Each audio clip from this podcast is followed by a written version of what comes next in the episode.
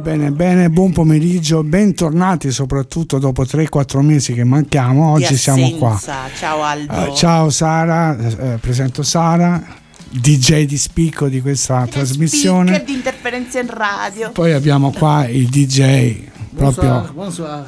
Klaus, il venerabile. Ciao, ciao Come stai Klaus? Io ehm, bene, bene, Bene. rinfrescato Rinfrescato. dalla temperatura. Ah, ecco. perché- Eh, direi congelato. comunque. Poi di là del vetro c'è Felio, ciao Felio. Ciao Felio.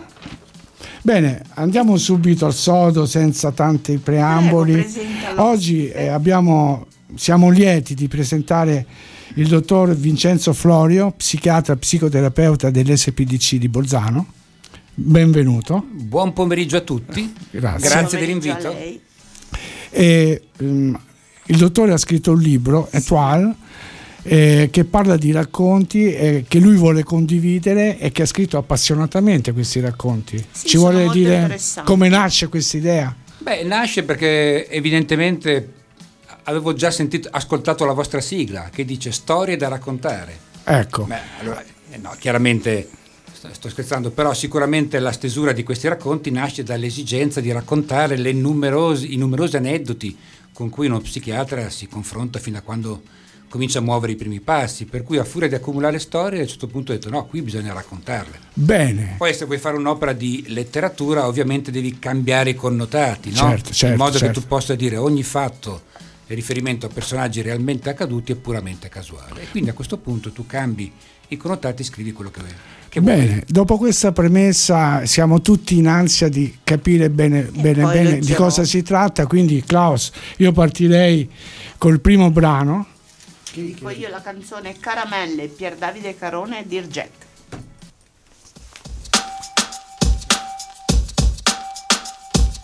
Ciao, sono Marco e 10 anni è la mia età. Ho i capelli biondi e vado in quarta A. Tranne matematica, a me piace studiare. Mio papà e mia mamma hanno un negozio alimentare.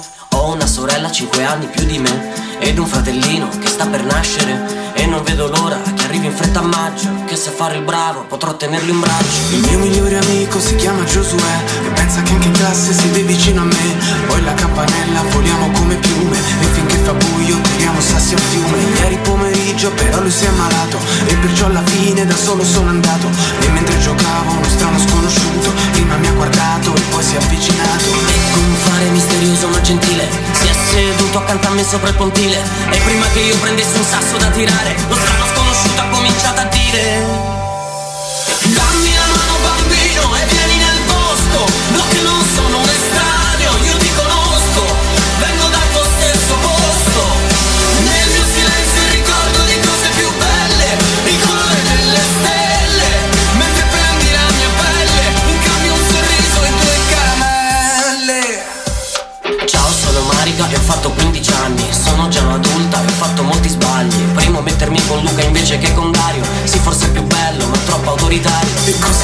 dispetto sono uscita con le amiche Dopo una per una a casa siamo tornate Che palle casa mia è sempre l'ultima In fondo a quella via buia e torbida E come non bastasse anche scoppiato il temporale Ho fatto anche lo shampoo stamattina porco cane Perché da qualche tempo il mondo è un'agonia Qualsiasi cosa faccia è sempre colpa mia Fortuna che un signore mi ha offerto un passaggio Non l'ho mai visto prima, però mi sembra saggio La vita non è un film, cosa vuoi che mi succeda? E mentre penso questo all'improvviso cambia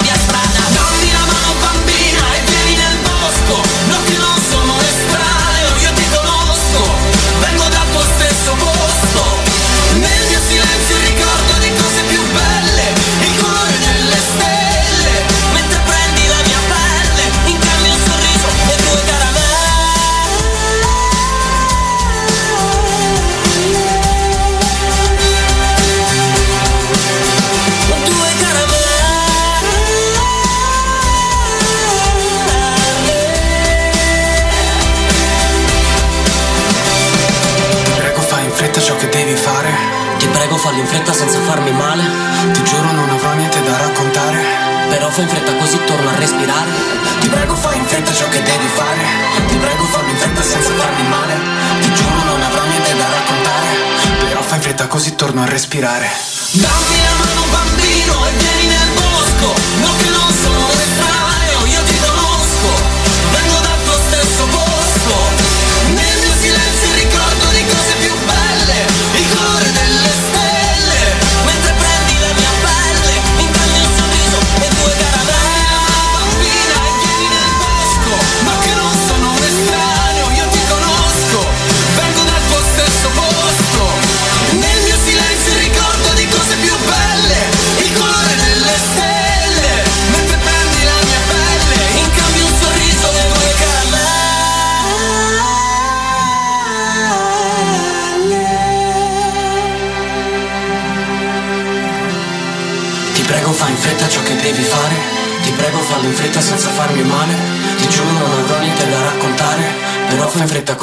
respirare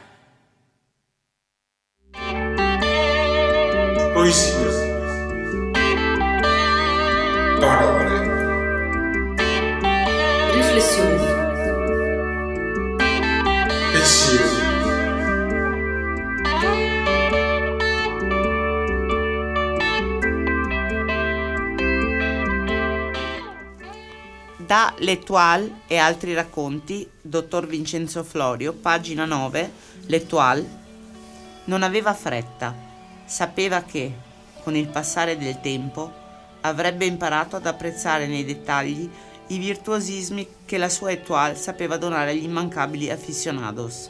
I manuali a casa non gli mancavano. Lo studio teorico della danza classica, attività che da qualche mese assorbiva gran parte del suo tempo libero, gli stava fornendo rapidamente le cognizioni necessarie.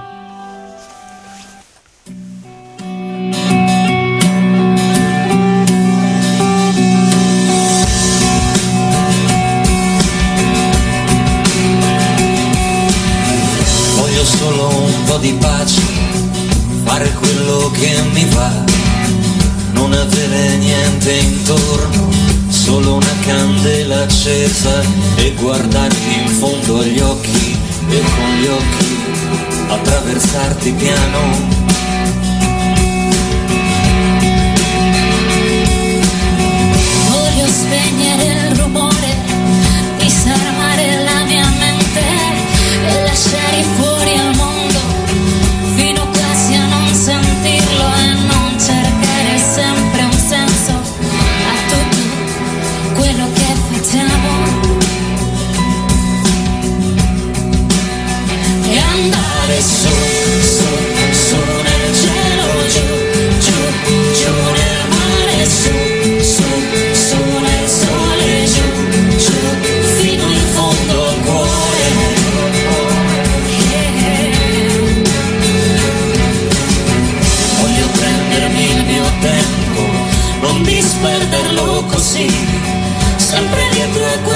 Cosa che non serve poi davvero e respirare il tuo respiro fino a sentirmi vivo dentro.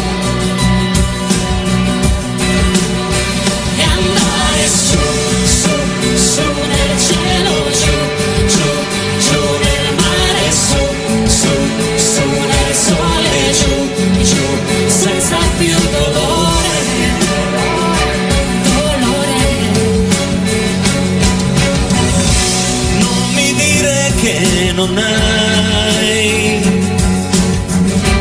mai sentito la tristezza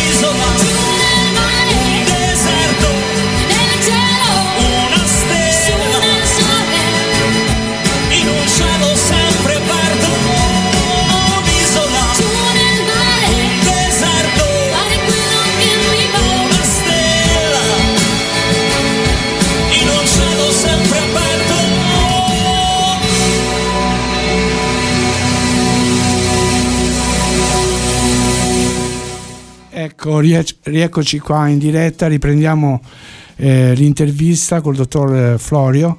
Avevamo fatto una piccola premessa su Etoile, il libro che ha scritto, e adesso in grandi linee ci spiega questo libro di cosa parla, come nasce e perché.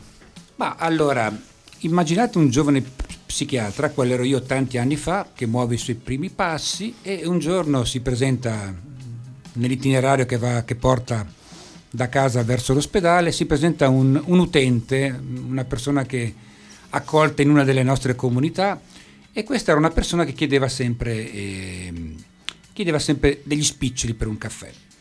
E, e era un problema perché chiaramente accompagnarla, accompagnarla a prendere un caffè voleva dire non perderla di vista un solo istante, perché aveva l'abitudine di rubare pacchetti di chewing gum, di, insomma, era, era, un grosso problema. No? Si per allargava cui, oltre al caffè. Dottore. Si allargava, poi chiaramente continuava a chiedere gli spiccioli, sai, e lì la, la, dire, la gente mormorava. mormorava, insomma, è sempre no, contrastata, glieli dai, poi il giorno dopo te li chiede ancora, insomma. Quel giorno, chissà perché, anch'io mi decido ad accompagnarla, no? per cui entro con lei in questo bar e dico però stiamo attenti, eh? non, non, devo perderla un solo istante perché questa non so cosa mi combina.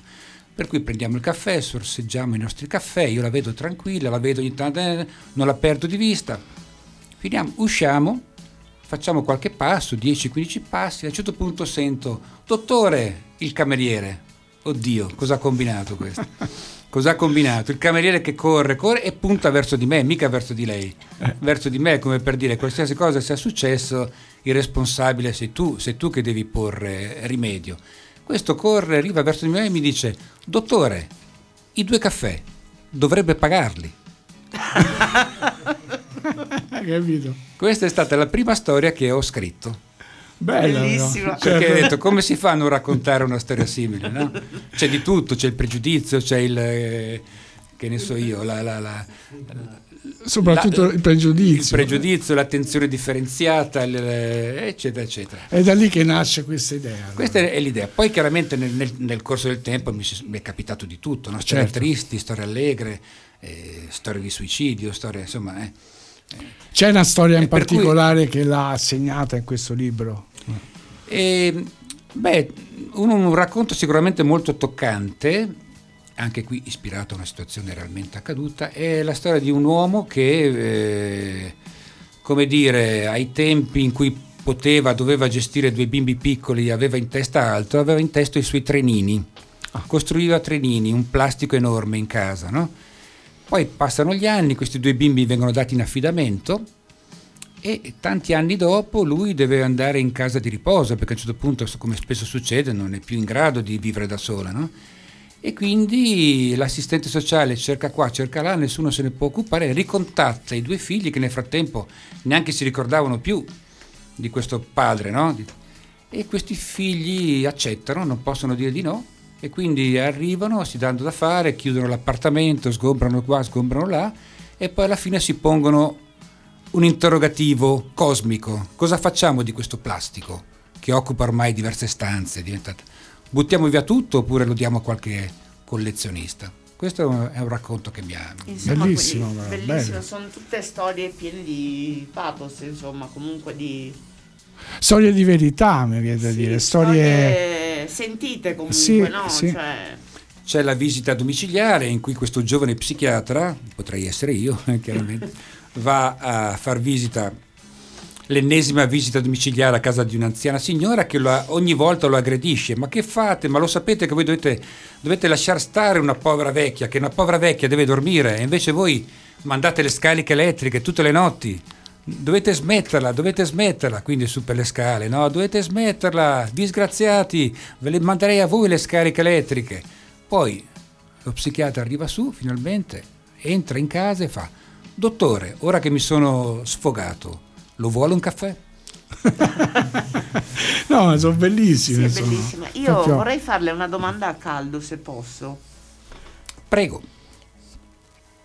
Avendo vissuto e avendo conosciuto diverse storie, diversi pazienti, si sentirebbe di dare una sua opinione o una sua chicca di saggezza, una sua perla di saggezza su quanto riguarda la, il disturbo psichiatrico, il disturbo mentale, che spesso c'è questo stigma, c'è il pregiudizio, magari per avvicinare l'utente al, alla servizio. persona comune, al servizio, cosa sentirebbe di dire? Cioè, come si può accogliere queste persone, come aiutarle, magari secondo lei quale sarebbe la, la formula magica se c'è? La formula magica, oddio, dopo tanti anni mi sa che la sto ancora cercando. Ma io credo però che il punto più importante sia eh, convincere innanzitutto se stessi, ma chiaramente anche chi ci, chi ci sta attorno, che come dire, noi ci illudiamo di poter eh, spiegare qualsiasi cosa in modo razionale, eppure siamo vittima dell'irrazionale. Tra l'altro questa sarebbe anche in un certo senso la teoria di Freud, no? lui stesso è il primo che ha teorizzato il fatto che dentro di noi agisce una forza nascosta che ci porta a fare delle, delle scelte diverse da quello che pensa invece la, la mente cosciente. Sì. Per esempio, noi dobbiamo fare una telefonata importante, è molto importante perché da questo dipende il nostro lavoro, però guarda caso ci dimentichiamo e ci ricordiamo soltanto verso sera, quando ormai gli uffici sono chiusi. no? Quindi c'è questa forza interiore che ci fa agire eh, contro anche il nostro stesso interesse. Ebbene, questa, questa forza esiste, bisogna prendere coscienza. È da- È per questo che poi siamo, cadiamo vittime di ossessioni, nevrosi, fobie, Quindi ansia. Magari se si riesce un po' a cullarla, ad abbracciarla e a conviverci, forse questa è un po' la chiave. Prendere coscienza, cullarla. Grazie. Esattamente. Direi di mettere un brano e poi di continuare con l'intervista al dottor Vincenzo Florio. Grazie, molto interessante. Poi un- vorrei leggere una parte di un brano che mi interessa moltissimo dal titolo Io sono io. Allora, il terzo brano è Ligabue, Fiat Giovanotti con Piero Pelù, Il mio nome è mai più. Bravo.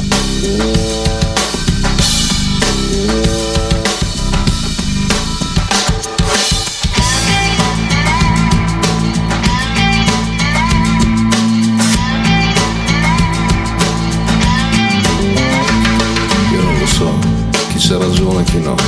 Se una questione d'etnia, d'economia oppure solo pazzia, difficile saperlo. Quello che so è che non è fantasia e che nessuno c'ha ragione così sia. A pochi mesi da un giro di boa per voi così moderno. C'era una volta la mia vita, c'era una volta la mia casa, c'era una volta e voglio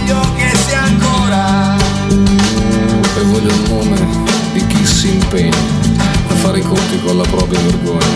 Dormite pure voi che avete ancora sonno. Sonno.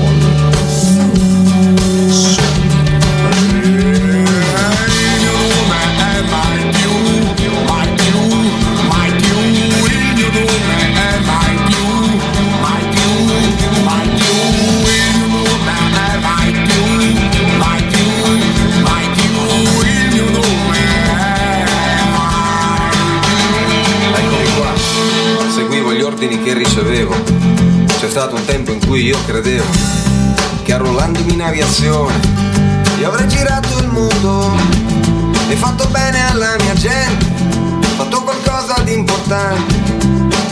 In fondo a me, a me piaceva volare. C'era una volta un aeroplano, un militare americano, c'era una volta il gioco di un bambino. E voglio i nomi di chi ha mentito, chi ha parlato di una guerra giusta. Io non le lancio più, le vostre sante bombe. Bombe. Bombe.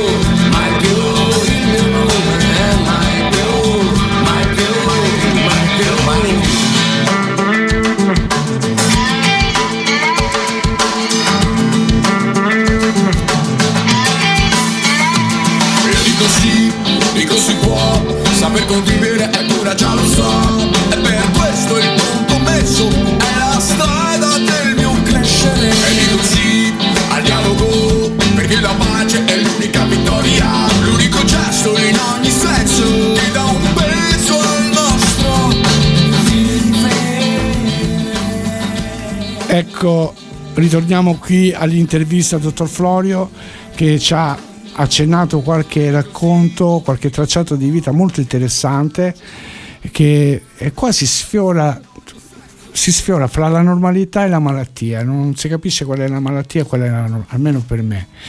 Molto interessante, non è il classico racconto di un malato mentale, il matto, ecco, quello che chissà cosa deve fare, chissà come, come agisce, quello che ci aspettiamo tutti alla fine, no? Quindi c'è grosso pregiudizio in questo. Invece il dottore sta raccontando delle storie normali che però hanno tanta sofferenza, mi sembra di capire. Ce ne vuole raccontare qualcun altro, dottore? Eh, sto pensando allora, del, sto passando in rassegna le varie storie, eh, ce ne sono diverse, c'è la storia del, di quello che riesce a scappare dalla guerra, dalla guerra a Sarajevo, ma stiamo parlando di tanti anni fa, quando ancora eh. l'immigrazione era ancora abbastanza limitata qui okay. a, in Italia, per cui in qualche modo questo riesce a, arriva appunto da queste parti e entra, viene accolto all'interno di una famiglia. Però lui, chissà perché, eh, comincia a sentirsi paranoico, sospettoso, anche perché fugge dalla guerra. E quindi niente, qualsiasi segnale lo, into- lo interpreta in modo distorto, per cui pensa che perso- queste persone che l'hanno accolto, che gli, fare, gli danno anche abbastanza libertà all'interno di questo albergo, gli fanno fare un po' il factotum, però lui si convince che siano delle, delle spie, che stiano remando contro, che stiano, eh, come dire, che stiano preparando, complottando, complottando contro, di contro, di lui. Per cui scappa, fugge, fugge e eh, dal paese piccolo, protetto, dalla situazione protetta, si, si complica la vita, arriva in una città e cerca di farci da solo, per cui cerca lavoro, ogni due o tre mesi cambia lavoro, fino a quando dopo regge un anno o due, poi esplode perché è completamente solo. Esplode e quindi insomma, viene aiutato dai servizi, dal servizio psichiatrico, dagli assistenti sociali, si rimette in carreggiata e a quel punto viene ricontattato da questa famiglia che gli dice guarda, cioè, lo vanno a cercare, lo riporta indietro e dice guarda che noi, noi vorremmo anche adottarti, lo facciamo proprio in modo del tutto spensierato, senza alcun secondo fine, ma potevamo farlo anche qualche anno fa se solo tu ci avessi detto il tuo vero nome.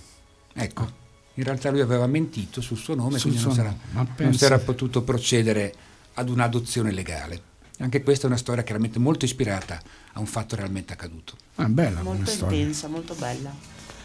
Niente, io mi ero soffermata a leggere dal suo libro L'Etoile a pagina 122 un racconto che si intitola Io sono io. L'ho letto prima un po', nonostante il tempo cambia in continuazione, sono diverso ogni secondo che passa, ma mi sento sempre me stesso. Siamo una razza superiore, abbiamo vinto le malattie e non conosciamo più il significato della parola della guerra. Ma cosa succederebbe se l'impulso, agendo direttamente sull'interruttore, provasse a spegnerlo, io sono io nonostante il tempo. Hai scelto tra tutti il racconto più apocalittico. Questo è un racconto di fantascienza, eh? né più né meno, è un racconto di fantascienza che io scrissi prima dell'era Covid. Ecco. E mi ispirai, perché l'ispirazione è una cosa strana, qualsiasi cosa, no? tu vedi una scena per strada, due persone che litigano e già ti può venire in mente un racconto. Ecco, io per questo racconto mi ispirai a, non so se l'avete visto, il famoso documentario La marcia dei pinguini. Sì. Mm. Ecco, i pinguini cosa fanno? A un certo punto convergono tutti verso il centro del polo e devono riprodursi, quindi mettono alla luce i piccoli e poi per farlo stare al caldo, per 3-4 mesi, se ne stanno fermi immobili, tutti attaccati. Allora io guardavo questa scena e dicevo, ma che vita è? che vita? Noi che abbiamo bisogno, no? noi andiamo a lavorare, facciamo le nostre otto ore e poi abbiamo bisogno di tutt'altro. Certo, cioè, di svago.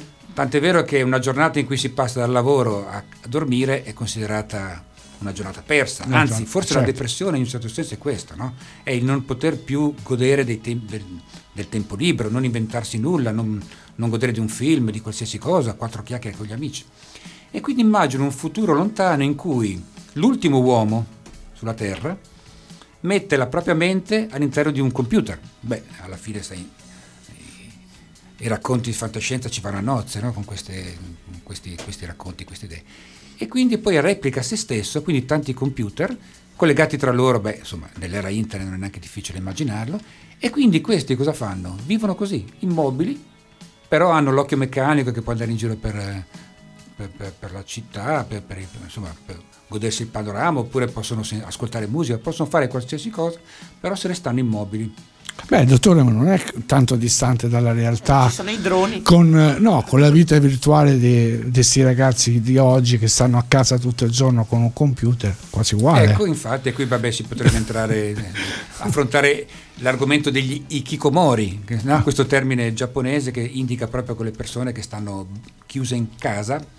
E una volta, come dire, prima dell'era internet era eh, una situazione, eh, come dire, quasi al limite della sopravvivenza. Adesso con internet uno può tranquillamente stare a casa, chiacchierare, entrare nei social network, giocare a scacchi con una persona che sta dall'altra parte del globo, può farsi spedire a casa del cibo, per cui insomma è, è sicuramente assume una dimensione diversa. Eh, eh certo, proprio però qualcosa di simile noi l'abbiamo sperimentato ai tempi del lockdown, quindi sì. no, quando poi è arrivato il lockdown, io insomma quel, quel, racconto lì ce l'avevo già pronto. Infatti perché... ha avuto già, un... è stata una premonizione. una premonizione. E quale sarà il futuro? Il futuro che ci piaccia o no, il modo per uscire da questo rischio, che ci piaccia o no, è il metaverso, nel senso che sarà sempre più diffusa l'idea di entrare in questi spazi virtuali con un proprio avatar e fare delle conferenze online, fare eh, che ne so, anche delle chiacchierate, anche de, delle partite a scacchi.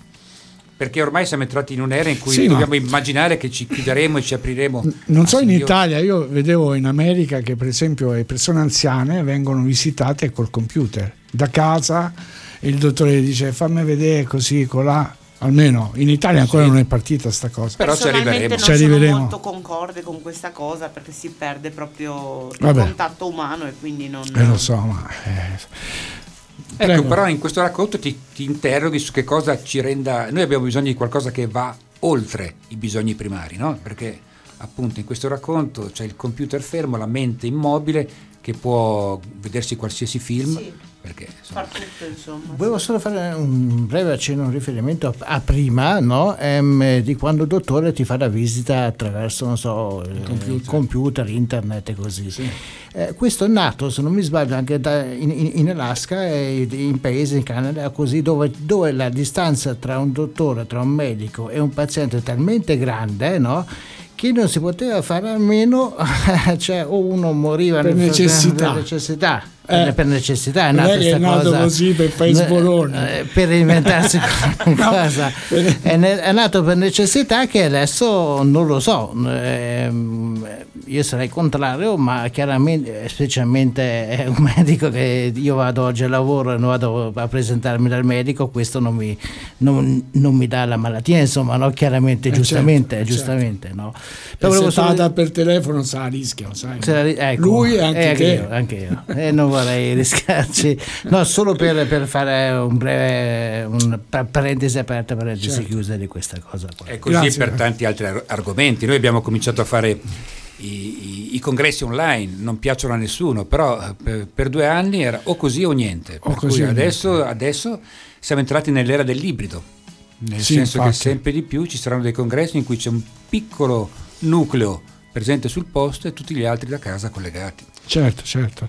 Allora, dottore, io per quanto riguarda il racconto, non so se volevo fare altre domande al dottore, visto che è un appassionato di tante cose, no?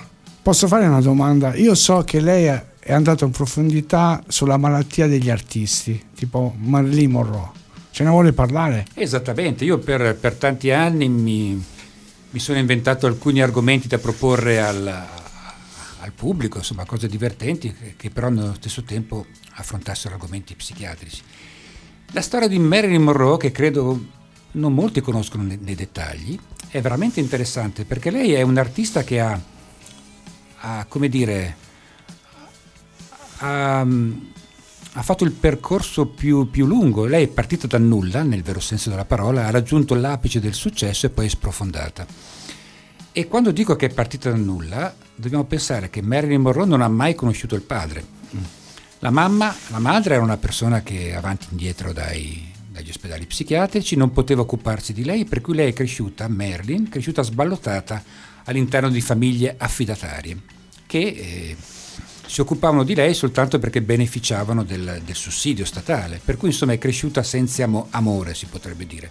Quando le è stato prospettato l'opportunità di diventare una modella all'inizio e poi una, un'attrice di successo, beh lei è partita in quarta, no? da, da nessuno divento qualcuno, anzi divento la donna più famosa al mondo. Non appena però se l'è potuto permettere, ha cominciato a rivolgersi agli psichiatri perché aveva un disperato bisogno di analisi. Eh, di malattia mentale soffriva la madre, il nonno, la nonna, il bisnonno, cioè, come dire, tutta la famiglia. Lei stessa, lei stessa ad un certo punto è finita pure ricoverata, tanto per percorrere la sua storia in, in, in pochi minuti. E, però questi psicanalisti si accorgevano di avere di fronte una bomba, per cui dopo un paio d'anni la mollavano a qualcun altro. Quindi ha cominciato una prima psicanalista che si chiama Hohenberg, che l'ha mollata poi a un'altra dottoressa, che è quella che l'ha fatta ricoverare per cui si è bruciato il rapporto.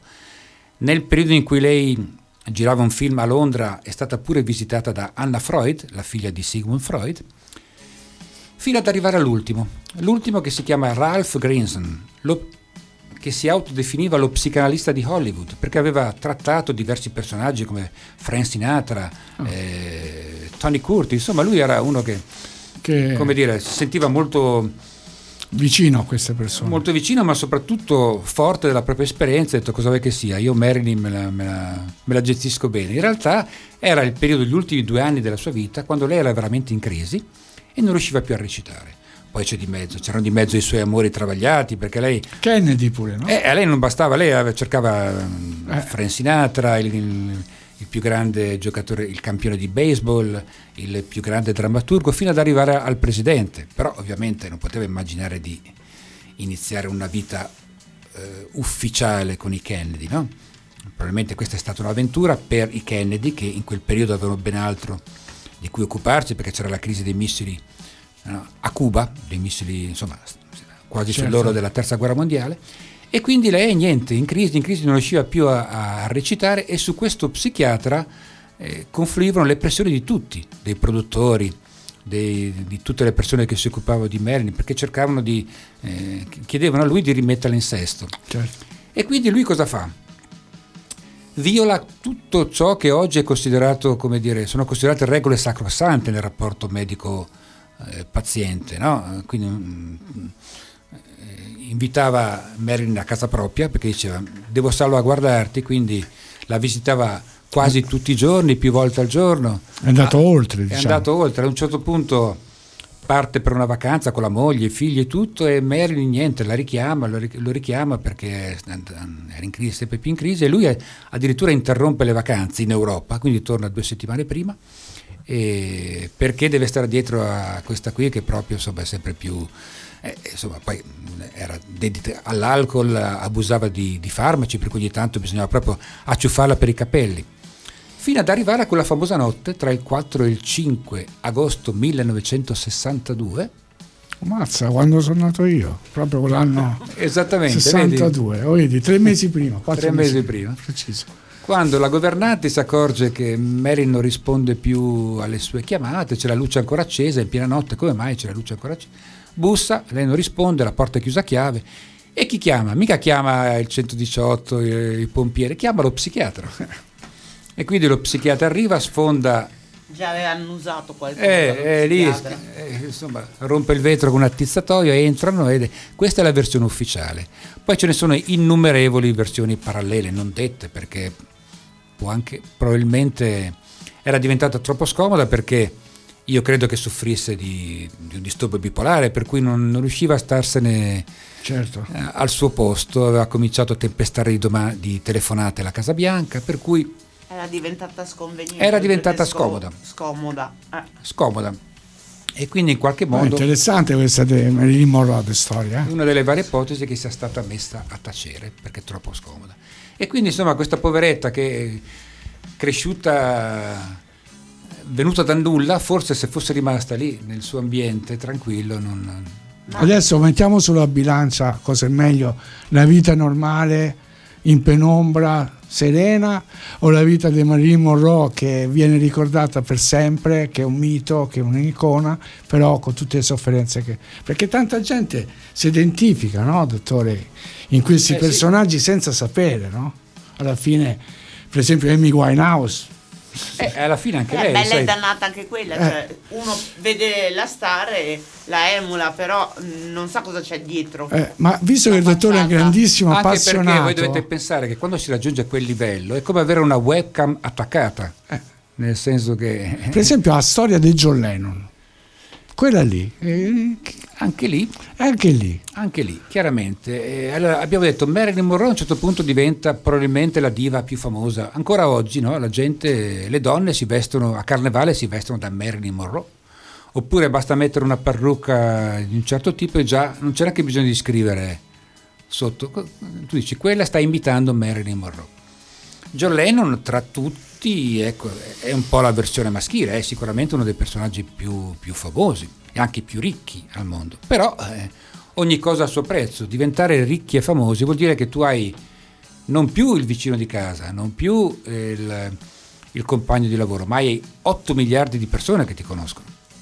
E quindi non puoi più muoverti. A un certo Certo. punto, quando i Beatles dicono che, anzi lui lo dice, che, Che sono- più famosi di Gesù Cristo, beh, Eh. cominciano a ricevere minacce di morte. eh. Non sono frasi che si possono dire così, no? poi in quegli anni. Tant'è vero che loro partono per l'America, la loro ultima tournée, perché si sono accorti, i produttori si sono accorti che no, qui comincia a diventare pericoloso, minacce di morte, lettere, eh, e poi erano gli anni in cui non c'erano i, mm, come dire, i presidi. bodyguard?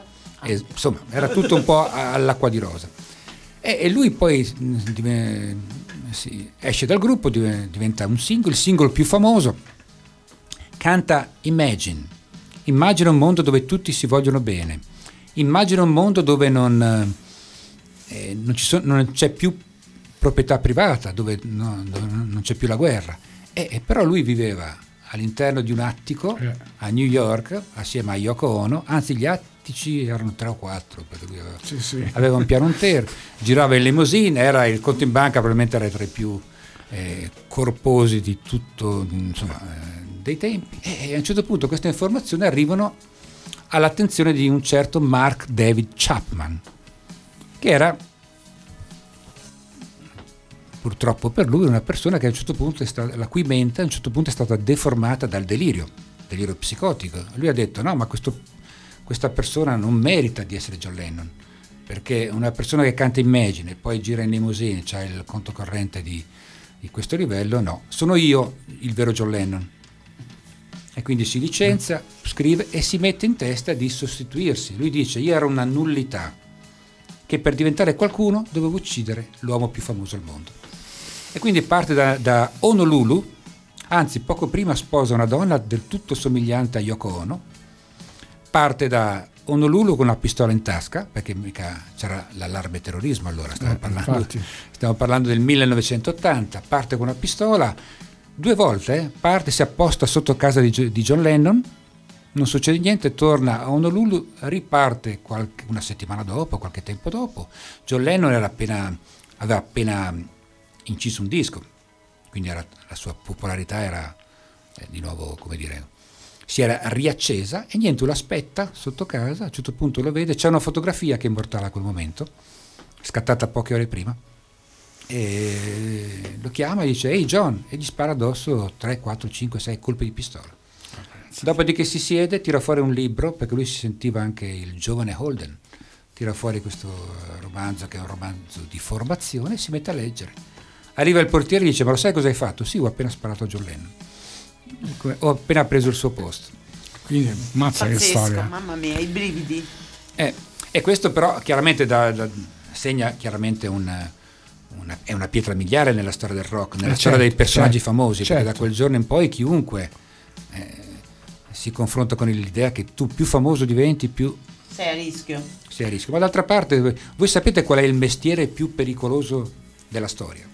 Quale potrebbe essere il mestiere più pericoloso della storia? L'attore? Il più pericoloso? Un soldato? Un soldato? Il mestiere più pericoloso della storia è l'imperatore romano. Oh. Perché è stato calcolato che di 100, 100 adesso non ricordo quanti, e quasi un 70, 80, 90% è morto avvelenato, ucciso. Ucciso, ammazzato. Ammazzato. Per cui, insomma, neanche i soldati, perché i soldati è vero, molti muoiono, però molti se ne Però- tornano a casa. Eh sì, questi Quindi, morivano e basta. Una mortalità del 90% non ce l'ha nessun mestiere. Pensa un Soltanto- d'altra Ma parte no. starei ore a parlare di queste cose col dottore, eh? Posso Proprio... chiederle una cosa adesso? Era Prego, una domanda che- di cui parlavamo io e Aldo prima. Vai, vai. Noi ci stavamo chiedendo come mai nell'immaginario collettivo Diabolic è un delinquente, però è uno dei personaggi più amati e ammirati di tutto l'immaginario collettivo comune. Perché? E qui entriamo in un argomento secondo me molto interessante per uno psichiatra perché chi, eh, beh io appartengo a una generazione per cui Diabolic si leggeva da ragazzino, no? chi non lo leggeva. Sì. Eh, però Diabolic, per chi lo conosce, è un, Diabolic è un ladro, è un assassino e non ha proprio nulla di giustificabile. Non è Robin Hood che ruba ai ricchi per dare ai poveri, non è un terrorista perché tu potresti anche, come dire, sposare la, la sua causa, no? E quindi, no, no, lui proprio uccide per se stesso e per la compagna Eva Kant. Eh, però il lettore tiene per Diabolic, non tiene per Ginko che è l'ispettore che lo insegue da vent'anni. E perché qui si potrebbe aprire una parentesi, tirare fuori sempre la teoria di Freud, perché non, non si sbaglia mai quando si chiama in causa Freud, che fu il primo a teorizzare questo, cioè non, è- non esistono i cattivi e i buoni, siamo tutti cattivi. Cioè dentro di noi c'è un nucleo, un nucleo nascosto, un lato oscuro, che preme, preme tutti i giorni per arrivare in superficie e tutti i giorni noi dobbiamo esercitare un lavoro per tenerlo a bada. no? Quindi è il superio, è la, è la morale, la, la legge. Se noi non avessimo una legge eh, ci, Certo. ci lasceremo andare a qualsiasi. Ecco, per cui eh, in Diabolic noi è come se facessimo delle simulazioni al computer, immaginiamo cosa significa essere, come dire, totalmente rapiti da questo nucleo, da questo lato oscuro e quindi ci medesimiamo. Tanto non succede nulla di male se teniamo per Diabolic, no? Non- nessuno ci arresta. insomma. È lo stesso motivo per cui poi siamo così attratti da tutte queste storie di, di thriller, di gente che si ammazza, di, di- no? Noi, come dire... Sì, infatti, quarto grado per esempio. Quarto grado, Sai, eh. quarto grado ci devi avere uno stomaco. Eppure tutti stanno lì con i popcorn, questi che parlano di Ma perché il meccanismo mentale, se capitasse a me, come mi comporterei? Oppure se capita a una persona che mi è molto vicina, un, un familiare, il vicino di casa, cioè io mh, accetterei di diventare in parte suo complice, o- o- oppure riuscirei a, a restare totalmente impassibile, a restare puro. È, è una cosa che poi... Ma anche perché può essere che c'è da, da una parte un'immedesimazione, ma dall'altra un rifiuto. Cioè come una calamita, no? Esattamente. Cioè, eh, questo, ecco. in questo A me piace tantissimo, io ne parlo sempre, uno dei romanzi che mi piace di più è Il Grande Gatsby di Francis Scott Fitzgerald. E, eh, sì. E uno legge il titolo e dice, ecco, questo è il protagonista, no? questo grande Gatsby, un miliardario, uno che ha talmente soldi da buttare via che ogni sabato sera organizza delle feste e la gente non, non paga, va, non deve neanche essere invitata, lui invita tutto il quartiere. E in realtà dopo pochi millisecondi scopre che il vero protagonista non è lui, ma è questo io narrante, questo Nick, che è un- una persona modesta. Il cugino di Daisy. Esattamente. E- e- però questo qui, come dire, eh, dice, una delle prime cose che gli dice il papà, guarda, ricordati che se tu un giorno eh, tu non avrai nulla da lamentarti perché hai- n- non ti manca nulla, hai un lavoro modesto, hai una vita, hai dei genitori che ti vogliono bene. Però lui a un certo punto entra in contatto con Gatsby, qui eh, insomma sarebbe lunga, il quale in cambio di un favore gli fa capire che volendo potrebbe dargli un ramo delle sue attività, ovviamente illegali. E quindi lui è tentato, è tentato, poi dice di no, però è tentato e quindi ce lo immaginiamo come una persona che cammina intorno al baratro eh, e cer- intorno al baratro e non cade, fino alla fine lui resta, riesce a stare fuori dal baratro e quindi noi, tutti noi vorremmo essere come lui, chiaramente. Ecco perché Integro. l'unico, l'unico perché poi succede di tutto, no? omicidio, suicidio, di, di tutto, e lui è l'unico che resta fuori dal baratro. Allora, non so, eh, Klaus giustamente con i tempi mi dice che siamo arrivati quasi Siamo alla fine. arrivati quasi alla fine. siamo E qua io starei fine. fino Eh, alle 8, eh, è da una delle poche volte, non perché qua di fronte al dottore non voglio poi non mi compete fare un'esperienza piano, cioè, genere. non è proprio tutto meno che quello. È molto Però, interessante. però è veramente bello, piacevole ascoltarlo, dottore, per quello che racconta, perché noi qua abbiamo intervistato tutti, associazioni, però io oggi, non so, anche Sara vedo dagli occhi che la pensa come me, proprio è bello parlare Bello, con lei. sì. Complimenti, dottore. Grazie. Grazie. Noi la grazie. ringraziamo e, e se vuole venire è sempre Bene, invitatissimo. magari con qua. argomenti un po' più mirati. Va bene. Allora, grazie al dottor Florio. Grazie. E- La rinvitiamo. eh, eh, con- ha detto adesso con argomenti mirati, precisi. li perché segniamo. oggi ci siamo fatti una, diciamo, una chiacchierata a braccio, ma ha parlato il dottore che so che lui era in là e va in mi, in fa, in si bemolle. Ecco. Quindi, Bene, Klaus. allora di- direi che la, norma- la normalità È che è sopravvalutata, sopravvalutata eh.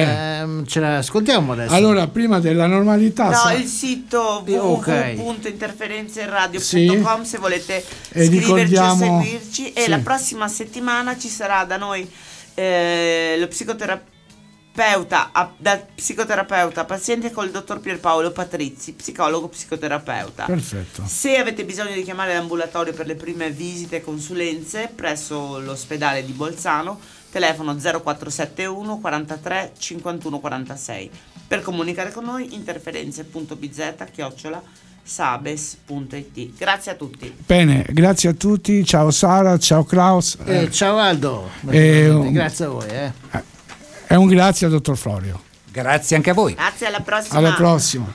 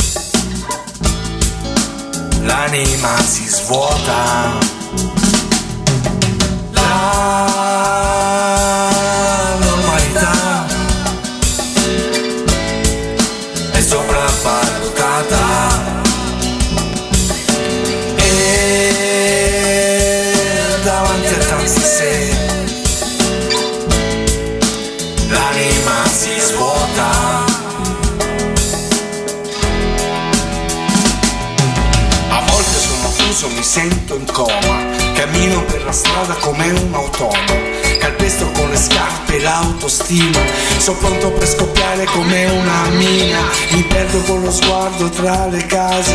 Bollette da pagare a fine mese. Vorrei andare lontano quel paese. Staccare queste spine dalle prese. Non so con chi parlare del mio star male. L'amico mio mi dice non è niente figura di se vado in ospedale. Sono rimasto solo tra la gente ansia compulsione e depressione. Rivestono con garbo le mie pene reagisco con una botta d'euforia ma canalizzo male l'energia